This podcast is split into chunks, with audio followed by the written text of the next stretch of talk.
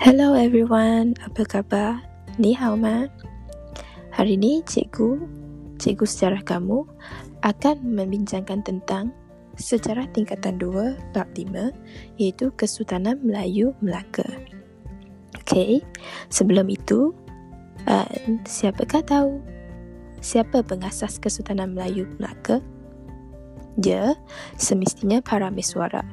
Ya, sebelum itu kita akan melihat kepada apakah penguasaan Kesultanan Melayu Melaka yang dibuat oleh para miswara sehingga dia berjaya memiliki satu lokasi yang begitu kegemilangan begitu berjaya pada tahun tersebut. Seterusnya, cikgu juga akan membawa kamu semua melihat tentang pemilihan lokasi yang strategik oleh para miswara. Pemilihan lokasi adalah penting untuk memiliki satu dan tempat lokasi yang sesuai untuk mengasas satu kerajaan. Oleh itu, apakah yang dibuat oleh para miswara? Apakah pemilihan lokasi yang strategik yang dibuat oleh para miswara sehingga dia berjaya memiliki satu lokasi yang sesuai untuk mengasas kerajaan? Okey, dalam bab ini, cikgu juga akan membincangkan tentang faktor kegemilangan. Apakah menyebabkan para, mis, para miswara berjaya menjadi satu raja yang cemerlang sehingga dapat menjadi ketua kerajaan yang mempunyai kuasa yang tertinggi.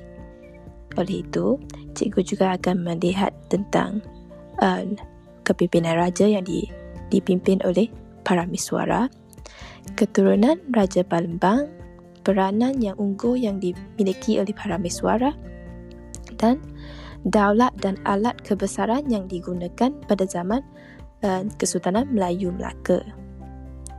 Seterusnya, cikgu juga akan membincangkan tentang sistem pentadbiran Kesultanan Melayu Melaka pada zaman tersebut. Okey, kita melihat kepada apakah sistem pentadbiran. Yang pertama, kita kena melihat tentang uh, sistem pembesar empat limpatan iaitu sultan menjadi ketua ataupun tugas-tugas yang lain diberikan kepada pembesar yang lain semestinya pemerintahan Melaka, Melaka ini mengkurniakan kawasan khas kepada pembesar sebagai tanda untuk mendapat sokongan. Oleh itu, apakah tujuan ataupun tugas pembesar di Melaka ini? Okey, dalam bab ini juga cikgu akan membincangkan tentang sistem perundangan.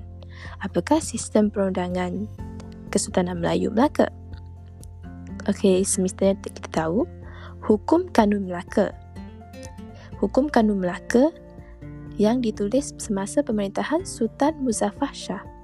Okey, apa yang di kandungan-kandungan uh, yang tidak yang dia dapat dalam hukum Kanun Melaka? Okey. Dalam bab ini juga cikgu akan membincangkan tentang Undang-Undang Laut Melaka. Apakah yang terdapat dalam Undang-Undang Laut Melaka?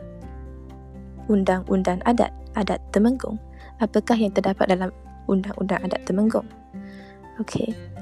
Jadi, kesemua ini akan dibincangkan dalam bab 5 tingkatan 2. Jadi, siapa yang ingin mengetahui, sila terus untuk membaca dan sebelum kita memulakan kelas ini.